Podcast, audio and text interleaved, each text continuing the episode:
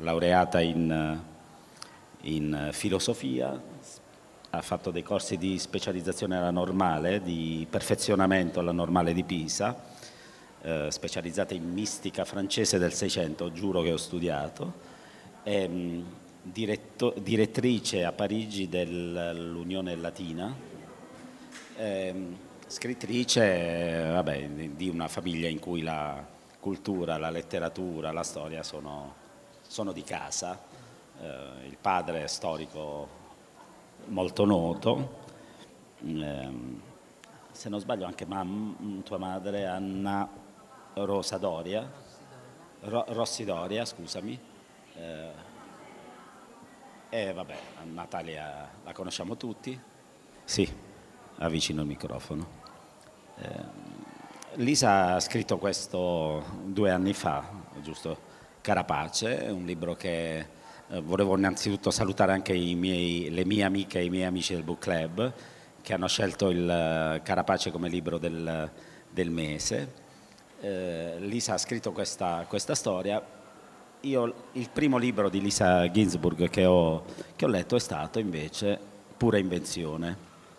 Pura Invenzione è un libro particolarissimo che racconta eh, di questa splendida Uh, idea di Mary Shelley nella, nella strutturazione di un uh, e nella pura invenzione di un personaggio come Frankenstein, e poi uh, uh, è arrivato invece Carapace.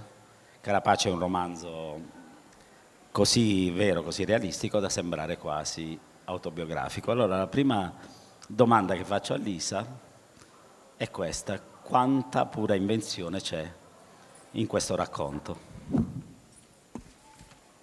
Buonasera, sono veramente felice di essere qui, lo so che sembra una frase di circostanza ma è vera, perché questa città che io conosco già, ho avuto la fortuna di venirci molte, molte diverse volte, non l'ho mai trovata bella come oggi, e, e sono veramente contenta. Ringrazio moltissimo il festival per avermi invitato, e Massimo Bianco, sono particolarmente felice anch'io di dialogare con te. Allora, ehm, ma pura invenzione ce n'è tanta, ehm, non avevo forse mai riflettuto sul fatto che non è un caso, perché comunque la nostra autobiografia per ciascuno di noi non è mai casuale, le cose si susseguono secondo regole che sembrano fortuite ma non lo sono mai. Eh, non è un caso che questo romanzo Carapace sia arrivato dopo Pura Invenzione, che era una sorta di pamphlet, un piccolo libro un po' anche teorico, a mezza strada tra la narrazione e la, la riflessione teorica sull'importanza di un'invenzione pura. E forse, ecco, la prima volta che ci penso, però non è un caso che questo romanzo sia arrivato dopo, come sorta di dimostrazione reale di qualcosa che mh, teorizzavo in Pura Invenzione, cioè l'idea che possiamo trasfigurare profondamente delle cose che succedono, delle cose che vediamo, delle cose che pensiamo nella nostra mente, trasfigurarle al punto da farle diventare veramente delle invenzioni. E per me Carapace è così. Se ora tu mi chiedessi, come forse farai, quanta parte di me c'è in ciascun personaggio, nelle due sorelle protagoniste natural- o in altre figure di questo romanzo, in cose che accadono, io ti posso dire c'è tutto e non c'è niente, perché veramente non c'è niente da un punto di vista veramente autobiografico. E d'altra parte tutto parla di me anche, e la mia idea dei romanzi e delle pure invenzioni è un po' questa, cioè io penso che uno scrittore sempre mette tutto di sé e nello stesso tempo non deve mettere nulla, quindi è una sorta di magico ossimoro, comunque un'ambivalenza che però trova la sua fecondità proprio nel fatto che ci devi essere completamente ma non esserci affatto. Grazie. Io pensavo che uno dei segnali che per chi non conosce, non, non conosce le, le, la tua vita, le tue questioni, uno dei segnali di riconoscimento di alcune tracce autobiografiche poteva essere quello di, eh, delle due città protagoniste, possiamo dirlo, del romanzo, che sono Parigi e Roma, che un po' corrispondono anche eh, a quello che stai vivendo adesso, perché se non sbaglio tu sei, ti sei trasferita recentemente a Roma dopo anni, anni di vita parigina. Sì, questo è un po' l'unico aspetto in cui si può dire che c'è una, non c'è trasfigurazione, ma una sorta di trasposizione quasi letterale, nel senso che alla figura di Maddalena, voce narrante di questa storia e secondo certe letture un po' la vera protagonista, anche se secondo me le due sorelle si contendono il ruolo di protagoniste a pari merito, però qualcuno mi ha detto che sentiva Maddalena la vera protagonista. Lei è a Parigi, pensa sempre a Roma, ed è vero che io ho concepito e scritto questo romanzo a Parigi pensando sempre a Roma. Adesso sono tornata a vivere a Roma, qualcuno mi ha detto la tua protagonista ti ha anticipato, e forse è vero, cioè una delle magie curiosissime della letteratura è anche questa, che a volte anticipa i fatti. Ma non è stato voluto, non è che io mentre inventavo questa storia sapevo che anni dopo avrei desiderato tornare e sarei tornata realmente, ci pensavo, ma è diverso. È un po' quello che dicevo prima, cioè infondi di te i personaggi e d'altra parte i personaggi prendono la loro vita autonoma e non hanno nulla a che fare con te. Però questa dinamica un po' anche polemica di Maddalena verso Parigi, questo senso continuo di estraneità verso la città, questo continuo mentalmente essere altrove che diventa quasi una forma di schizofrenia, perché tu fisicamente sei in un luogo ma mentalmente sei altrove, in effetti è qualcosa che io ho conosciuto personalmente per diversi anni. Adesso sono tornata e speriamo che si placa questo lavorio mentale anche un po' ossessivo e che rischia di diventare alienante, perché di fatto non sei nel luogo dove vivi, che è una cosa nella lunga durata abbastanza pericolosa. Bene. Il romanzo parte da un, quello che credo tu stessa abbia definito un naufragio familiare, no? Una disgregazione familiare, e la cosa che mi è sembrato di cogliere nella, nel leggere e rileggere il romanzo è quella anche un po' dell'attribuzione dei, del, diciamo del gioco dei ruoli, un po' fra le due sorelle, fra Nina e Maddi, che spesso si intercambiano, eh, ognuna in soccorso dell'altra al momento del, del bisogno. Questa è una cosa che si evince in maniera molto forte, e anche il, forse questo... Eh, io non so quanto tu sia d'accordo nella definizione della, della matrice molto femminile del romanzo. Viene anche un po' fuori dalle figure dei due genitori, no? Da Gloria e Seba. Gloria che è sempre luce, sempre lì, è sempre desiderata, è sempre amata, e Seba che le prova tutte ma mh, alla fine si perde anche dietro magari le pressioni della, vi- della vita corrente.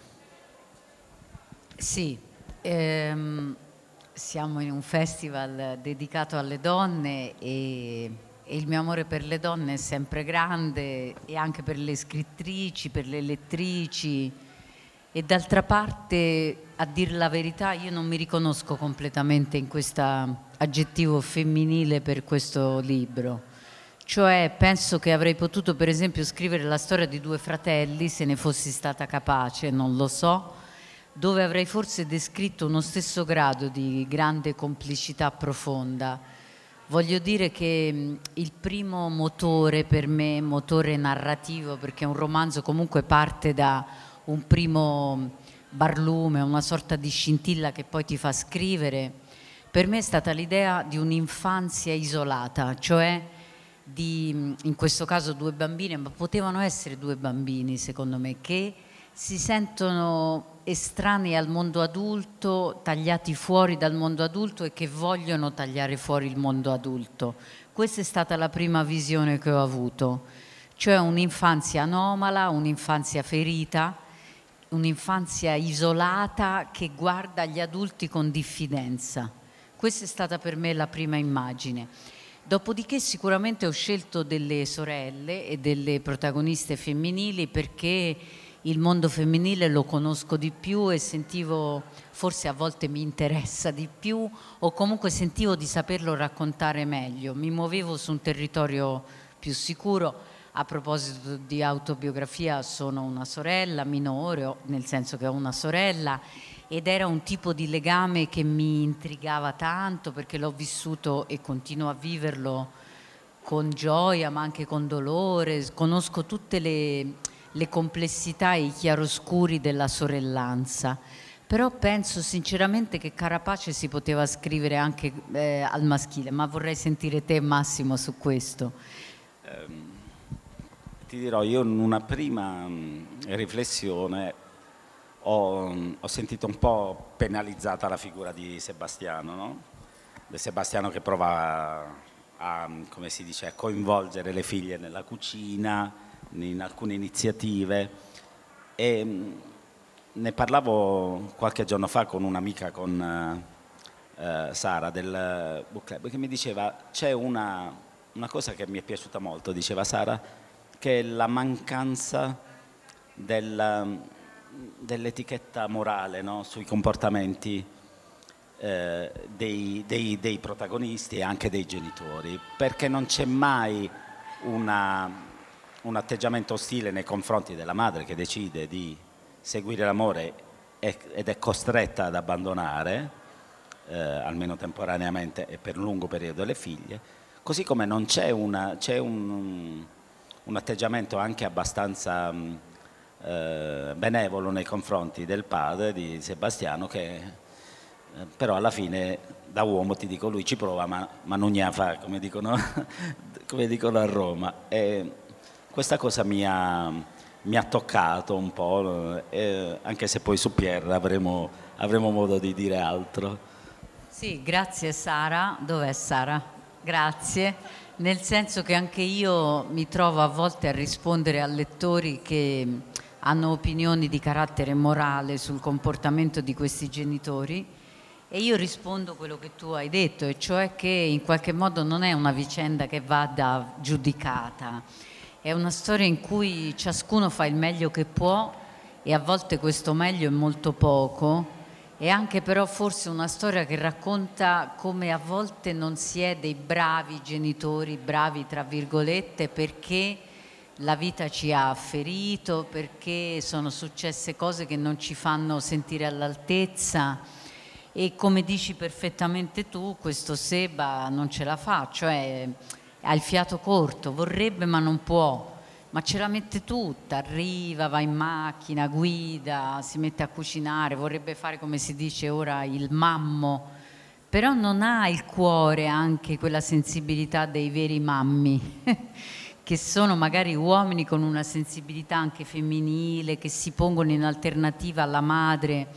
Lui neanche fa questo, è animato da un profondo livore nei confronti di Gloria, la madre, e a causa di questo rancore crea questa situazione così assurda da un punto di vista di assetto domestico, immobiliare, eccetera. Però lui... Eh, quando arriva, cucina, fa, non è animato dal rancore, ma invece dalla speranza di farcela, ma non riesce. Qualcosa della sua temperatura emotiva è troppo bassa, non è colpa sua, non è una storia forse in cui esistono delle colpe, ma esistono dei tentativi falliti, ecco. Io credo sinceramente che nella letteratura il giudizio morale conta poco, e quando scrivi una storia non devi entrare in un'ottica di giudizio etico, perché se lo fai non racconterai la realtà o la pura invenzione per come è, devi metterti in una situazione di neutralità.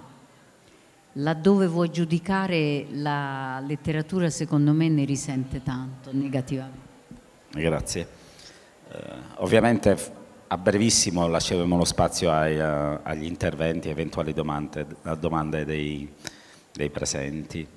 Eh, io poi, mh, le mie amiche del book club sanno, sono abbastanza fissato con uh, quella che chiamo cifra stilistica, con uh, il fluire della prosa, con uh, la qualità proprio della scrittura. Devo mh, sottolineare che ho trovato Eh, nella tua scrittura, nel tuo stile letterario, una, quasi una metrica poetica, soprattutto in alcune parti in cui c'è molto coinvolgimento emotivo. Sembra davvero, non, dico, non siamo sugli endecasillabi, ma siamo molto vicini, c'è metrica, e questa fluidità secondo me rende il, il romanzo eh, più morbido, più, ti permette di entrare nei meandri delle delle emozioni con, eh, e credo che questo sia un grandissimo pregio di questo romanzo.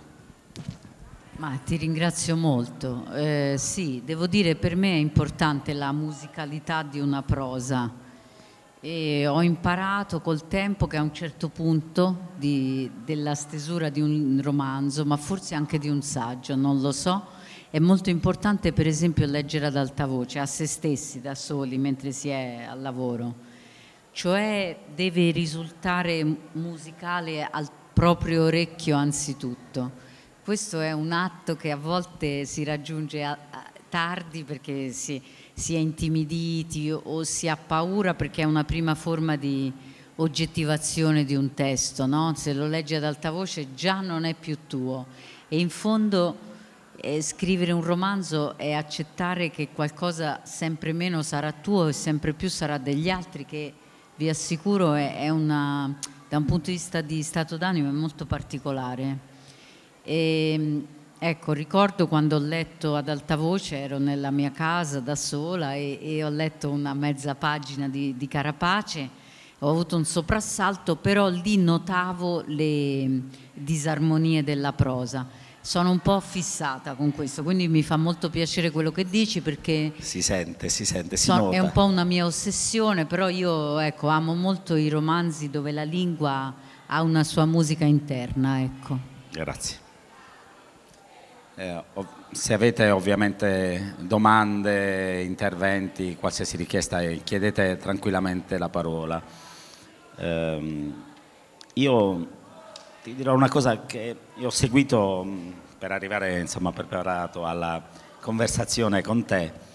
Ho anche, sono andato anche a guardare un, alcune interviste, quella su Rai Cultura molto bella, quella con un gruppo di lettura di Lione, in cui c'era una conduttrice veramente in gamba, e, però poi fra un, mi ha aiutato anche lo spritz che abbiamo bevuto poco fa, e provo a dirtelo, nella struttura del romanzo direi quasi fosse il negativo di una fotografia. Io ho notato delle, eh, come si dice, delle analogie, ovviamente non volute, non cercate, con un romanzo importante degli anni settanta di uno scrittore importantissimo che si chiama Philip Roth, che in uh, un libro che abbiamo anche letto nel book club, che si chiama Il lamento di Portnoy, racconta una storia di compressione, di pressione culturale sulla sessualità, che trova nella fine del libro, quando il Portnoy arriva in Israele e prova delle avventure con delle particolarità, ho trovato questa analogia con il viaggio di Maddalena a Roma. Perché? Perché Maddi è... È quella, è quella col carapace, è quella che, non, che si protegge, che partecipa fino a un certo punto, poi va a Roma, va a Villa, dove stava? A Villa Panfili, e si toglie il carapace. Succede quello che succede, anche lì c'è una componente di erotismo, di sessualità importante, che mi ha ricordato, ripeto, in chiaroscuro la struttura del racconto di Roth in Portnoy. Bah, sì, diciamo è, è veramente venuto da sé, nel senso che è la storia che mi ha portato verso questo momento liberatorio, chiamiamolo così, o forse di grande agnizione, no? Il termine è questo, cioè quando tu hai una sorta di illuminazione in cui improvvisamente capisci e, e prendi in mano il bandolo della matassa della tua vita. Esistono questi momenti, esistono quando siamo più maturi, a volte esistono da più giovani, ma in genere esistono quando siamo già un po' avanti, cioè succede qualcosa per cui noi ci sorprendiamo profondamente di noi stessi, attraverso quella sorpresa eh, andiamo avanti, letteralmente andiamo avanti. Questa è stata la trama che mi ci ha portato e è una liberazione, in questo senso vedo l'analogia, dopodiché Il lamento di Portnoy per me è una somma prova letteraria a, direi, forse un grado di oppressione superiore. Maddalena è prigioniera di se stessa, prigioniera di un ruolo che si è autoattribuita, che le è stato dato dalla sorella, dai genitori, dalla vita, perché a volte siamo vittime di ruoli che la storia familiare ci dà e il destino anche ci dà, e in fondo è una grande occasione. Non a caso quell'ultima parte del libro io l'ho intitolata Occasioni, perché penso che ho pensato che al di là di cosa succederà, adesso non, immagino che non, molti non hanno letto il libro, non vorrei rivelare tutto, però al di là di quello che poi succederà, perché comunque è un finale aperto, Maddalena si è concessa l'occasione di volare, cioè anche per un breve istante, dove volare vuol dire disattendere tutte le aspettative che la società, micro società, in questo caso la famiglia, ha proiettato su di te, un ruolo che tu hai sempre, che può essere la saggia, ma può essere anche la folle. Potre, potevo scrivere la stessa storia dove era Nina che cambiava, però io trovo straordinario come a volte nella vita noi cambiamo. Cambiamo magari per pochi momenti, però cambiamo davanti ai nostri propri occhi. Questa micrometamorfosi Maddalena la compie rispetto a se stessa.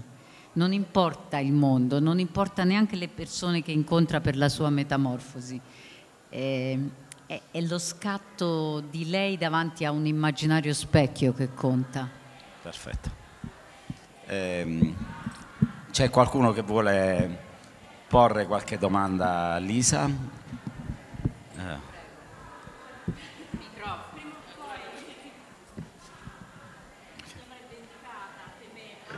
Non, non, non c'erano dubbi, non c'erano dubbi. Perché, ciao Lisa, e io sono una delle quattro amministratrici del Book Club Matera. E come Massimo spiegava, abbiamo, il gruppo è un gruppo spontaneo, aggregazione spontanea di lettori materani che si sono riuniti e leggiamo un libro al mese scelto da noi amministratrici, ho messo a sondaggio in base a temi o autori o premi strega, e, e poi ci riuniamo a fine mese davanti a uno spritz e parliamo e chiacchieriamo. Io devo dire che la pandemia ci ha fatto un grande regalo, ci ha permesso di eh, contattare alcuni autori e averli disponibili online da remoto, per cui quello che era stato sempre un incontro piacevolissimo tra di noi, molto sempre illuminante, perché poi i punti di vista di ognuno eh, sono sempre eh, pieni di, di sorpresa. Io interpretavo un libro in un certo modo, poi sentivo le, le mie amiche, mi si apriva un altro mondo. Però con l'autore abbiamo avuto questo privilegio in più, come quello che stiamo vivendo adesso, di poter dialogare, chiedere conferme, anche fare una chiacchierata molto informale, che probabilmente in questa sede sarà difficile riproporre perché c'è pubblico esterno, siamo anche un po' timide, però siamo sicuramente onorate di essere qua con te, di aver letto il tuo libro e di ascoltarti, di ascoltare quello che dici. E io il libro ovviamente l'ho letto, sono una sorella minore, una sorella più grande, eh, famiglia mia, diciamo che le parti potrebbero essere come quelle di Maddalena e Nina, io quella ribelle, mia sorella la più posata, ovviamente il background è diverso, la storia che ho vissuto io, l'infanzia non è stata come quella delle due sorelle, quindi non mi posso paragonare, però leggendo il, il tuo libro eh, mi ritrovavo Mi ritrovavo in entrambe, perché questo, questo carapace che Maddalena si mette addosso e che ehm, a volte anch'io ho, ho, ho indossato, metto tuttora per proteggermi e che fa, svolge il suo effetto, il suo compito, però nel caso di Maddalena mi è sembrato anche un po', un po' troppo, troppo scudo, troppo protezione, quasi un muro, che a volte magari non le ha permesso di vivere appieno le occasioni della vita e che quindi nel finale lei si toglie e quindi si riscopre un po' più vicina alla sorella forse, come, mentre la sorella si avvicina a Maddalena nella scelta. Mi è, ma mi è sembrato qualcosa, forse appunto perché anche la tua esperienza di eh, sorella, di avere una sorella, è qualcosa che succede davvero, perché ci si compenetra, eh, si tende poi col passare degli anni, non dico ad assomigliarsi, però a capirsi, a influenzarsi, a prendere ognuno il meglio dell'altra. Grazie mille. Eh, sì. Sì, assolutamente, nel senso che io trovo che una delle magie, ma anche delle, del, dei sortileggi dell'essere sorelle, è il fatto che, come dici benissimo tu, i ruoli si compenetrano e si scambiano sempre. È una sorta quasi di creatura unica, perché di fatto laddove ti permetti di essere da una parte, deleghi all'altra di essere tutta l'altra, ma prima o poi la parte che l'altra vive ti riacciuffa, la devi vivere tu, e anche se si è lontane geograficamente, come un po' succede a Maddie e Nina, è una sorta di telepatia. E ecco, io trovo che sia un po' croce e delizia perché è bello, è bellissimo, e d'altra parte è anche un po' una croce, perché non ti permette mai la libertà di essere come vuoi. E questo è, è un po' la dannazione dei giochi di ruolo, nel, giochi, dei ruoli, cioè delle dinamiche di ruolo. Perché tu, se, non so se per due fratelli, sarei molto curiosa di capirlo, succede qualcosa del genere, però di fatto questo separare le funzioni imprigiona. In fondo la vera storia che io volevo raccontare è quella che dici tu, cioè come invece debba essere data la possibilità di liberarsi, perché le vicende familiari ci costringono tanto in realtà a dei ruoli che a volte ci tallonano tutta la vita, ma non sono a volte la nostra vera personalità. Cioè, ora sembra un po' altisonante, però chi è veramente Maddie, chi è veramente Nina, chi siamo veramente ciascuno di noi al di là di quello che la nostra vicenda familiare, infantile, adolescenziale, giovanile ci ha costretto a essere per dinamiche che anche quando non ci si frequenta, anche quando si è tanto lontani, di fatto ci inseguono. Siamo molto condizionati, quindi quell'episodio che accade a Maddalena è una magia, come ci auguro, io mi auguro che accada nel, nella vita di ognuno, non quello, in tante forme, però è importante a un certo punto sentire chi siamo veramente al di là di griglie di rapporti che ci imprigionano un po' da sempre. Grazie Lisa.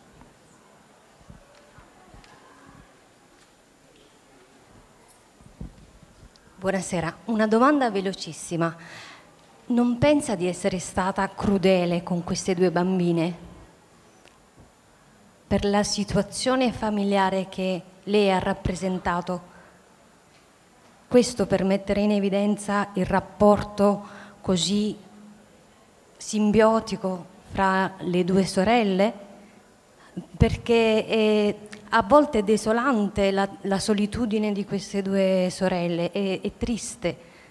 Mi ha, mi ha messo tanta tristezza questo aspetto e mi chiedevo se era necessario davvero creare una situazione familiare così forte, così drammatica per evidenziare questo rapporto simbiotico, o si poteva essere forse un po' più leggere con queste due bambine.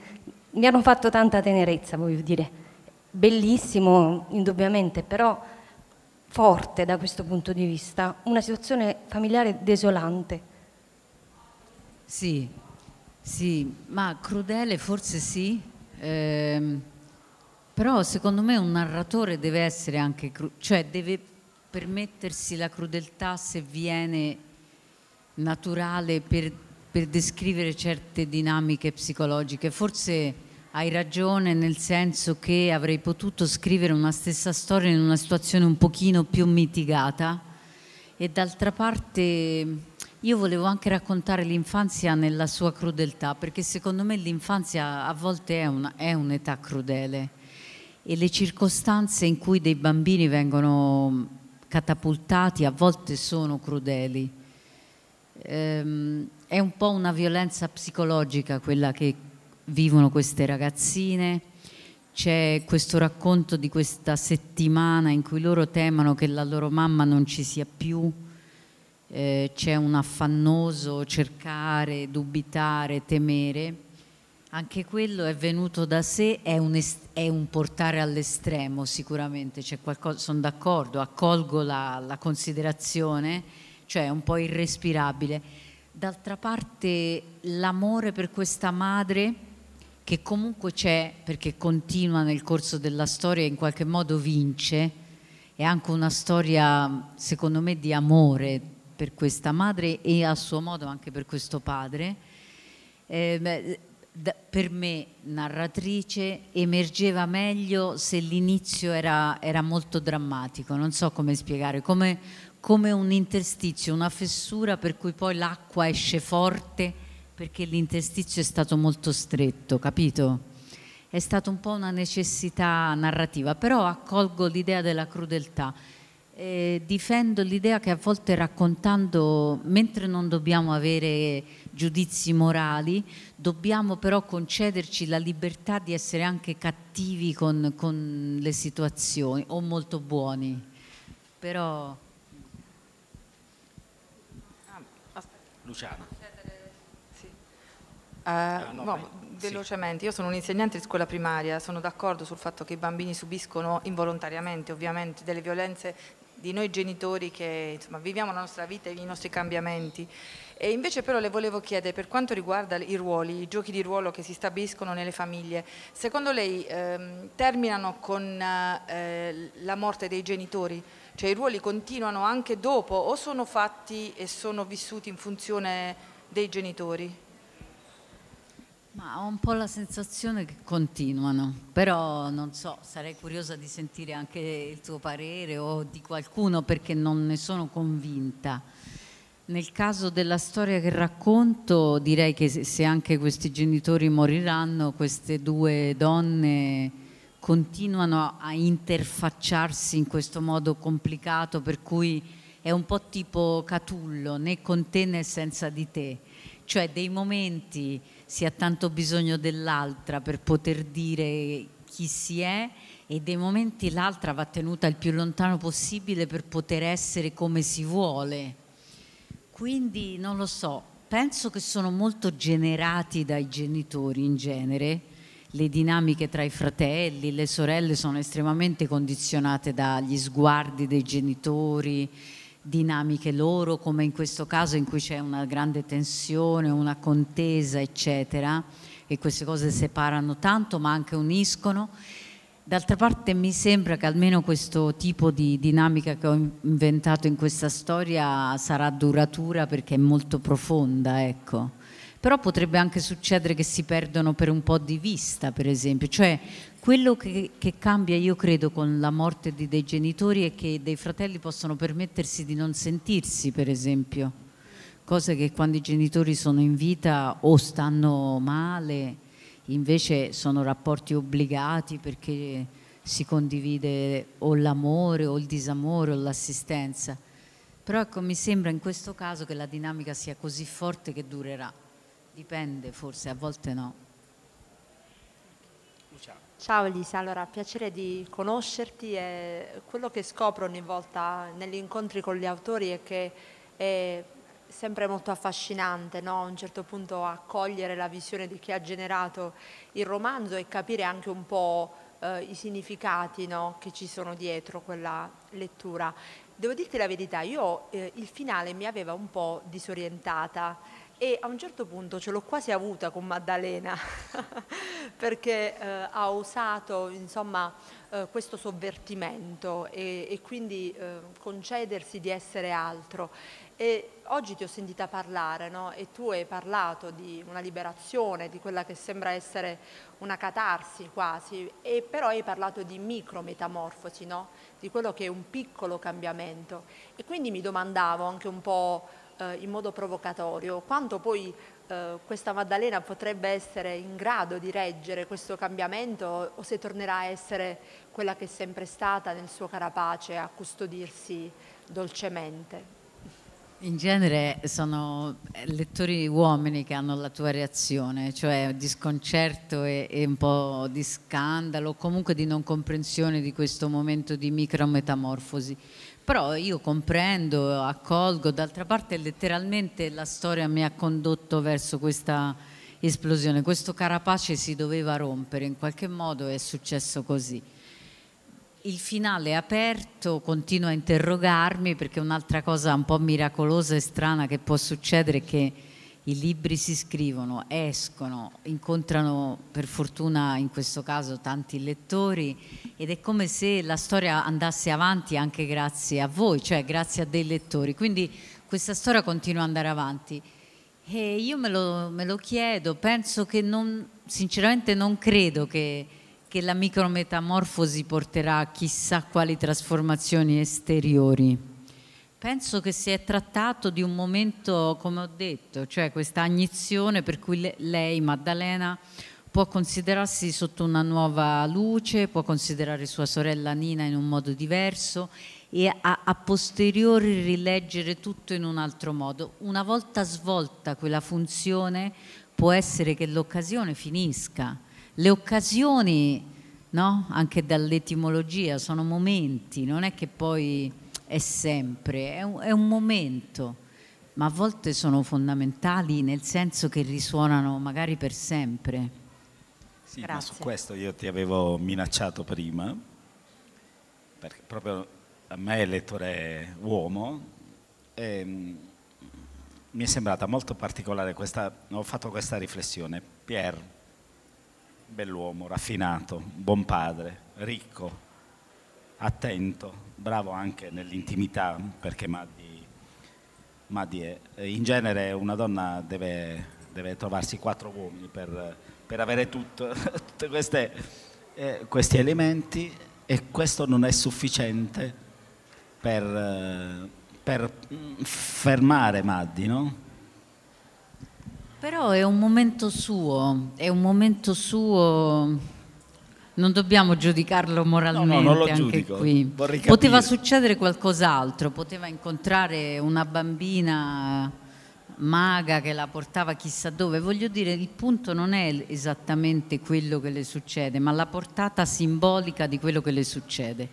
Dopodiché è vero che lei ha la fortuna di incontrare, cioè di, di stare con un uomo particolarmente saggio, maturo, rispettoso, e questo le dà un margine di manovra che magari avesse avuto un marito ipergeloso, non lo so, sarebbe stato tutto diverso. Però veramente è un momento suo e Pierre lo capisce, è, un, è una rivisitazione del suo passato, è una sorta di pellegrinaggio simbolico che lei deve fare, deve incontrare un'altra parte di sé per cambiare il suo legame con sua sorella, ma anche per, per capire la storia di sua madre, forse anche per volere più bene a suo padre, per tante cose. Però a volte, insisto, il punto non è cosa le capita, almeno per me che l'ho scritto, il problema morale di questa breve, vabbè ormai lo diciamo, tanto stasera è andata così, in genere non si dice ma stasera sì, cioè il valore simbolico di questo incontro che lei ha è relativo, il punto è l'effetto che avrà, è un detonatore, cioè una piccola bomba che scoppia, e questo le darà nuovi occhi. Poteva succedere qualcos'altro, poteva non essere un uomo, poteva essere qualcos'altro. Un incontro anche, che ne so, ora vado a, potrei inventarlo o potremmo inventarlo insieme, però il punto è la liberazione, cioè essere come non siamo mai stati. Questo secondo me a volte è fondamentale, comportarci in un modo che mai ce lo saremmo aspettati. Quando uno dice mai me lo sarei aspettato da me, secondo me questo tipo di cosa è bellissima. Sì, non c'è dubbio, non c'è dubbio. Eh. Qualche altra domanda? Ferdinando. Eh, lanciaglielo, dai. Sì, la mia domanda era relativa un po' all'aspetto che riguarda notare in ginocchio da te. Eh? No, era per non coprire le persone dietro. Che c'è un aspetto comune un po' su tutto il libro, che lo sport e comunque il, il fatto che comunque sia la mamma, la figlia, la sorella hanno questo comune denominatore che sono, vedono lo sport come una sorta di rifugio o comunque un qualcosa che comunque continua a far parte della loro vita nonostante tutte le diversità, le vicissitudini. Se questa era un qualcosa di voluto o anche una trasposizione forse di un suo amore per lo sport o per questo tipo di attività del corpo che poi alla fine sappiamo fa bene anche alla mente. Bah, diciamo che negli ultimi anni, ormai diversi anni, ho capito la grande funzione terapeutica dell'attività in genere, dell'attività fisica di qualsiasi tipo. Queste due donne sono un po' ipercinetiche, cioè hanno bisogno di muoversi, gli è stato insegnato grazie a questa Mylène, hanno trovato fiato letteralmente, no? Una Maddalena era asmatica, l'altra no, però comunque respiravano corto perché la situazione era tanto opprimente. Penso che volessi descrivere una funzione espansiva proprio letteralmente del respiro, cioè che cos'è, ancor prima delle endorfine, che cos'è respirare più ampio, e anche la, ciò che avviene a Maddalena è una forma di respiro più ampio.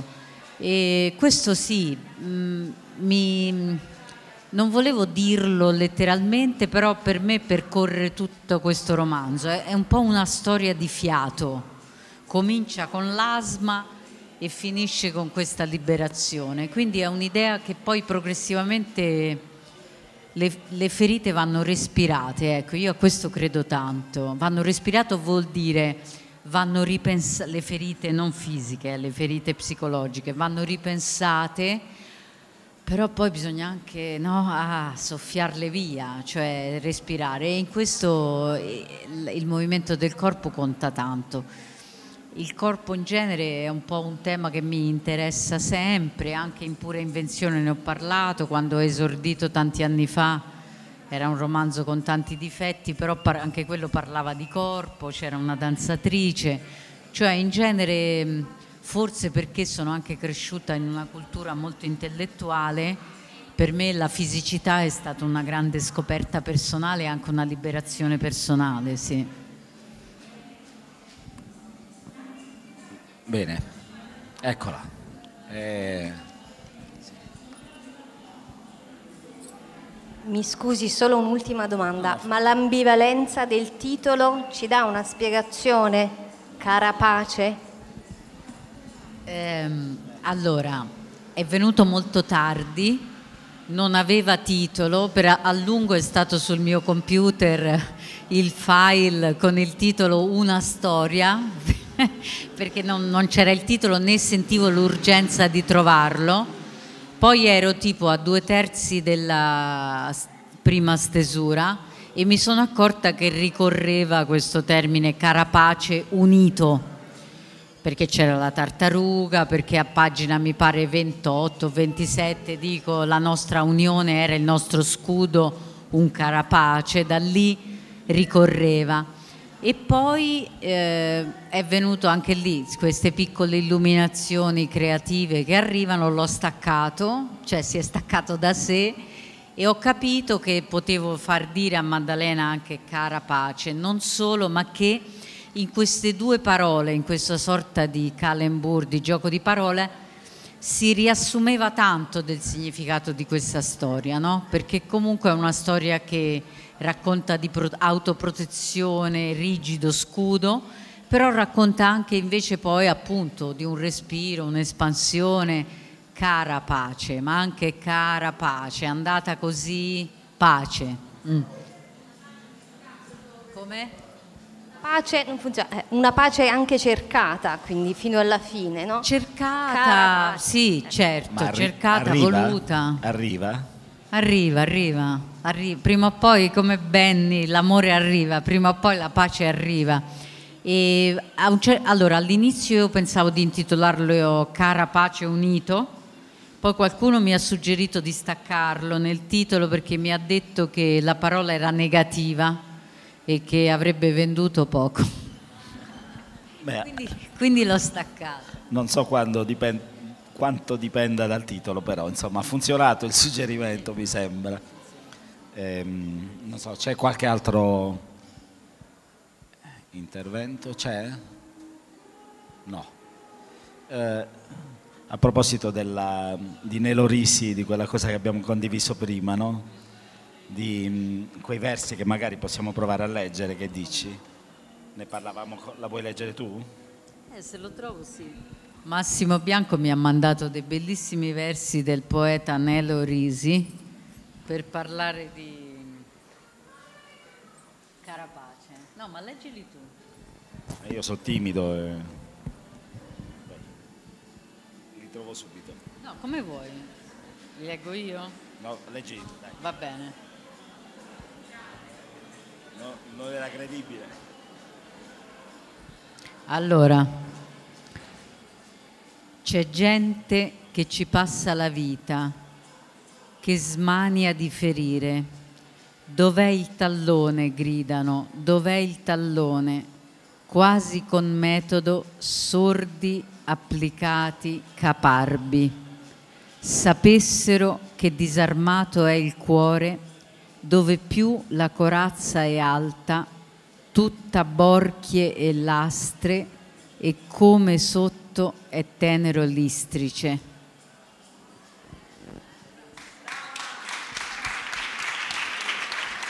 Oh. Ho banalmente fatto un, un copia e incolla. Eh. Vabbè, io mi sembra che più o meno ci siamo detti eh, tutto. Tutto quello che avevamo da dirci. No, ci, ci sarebbe tanto altro, ma insomma eh, credo che Lisa non si sottrarrà al firmacopie.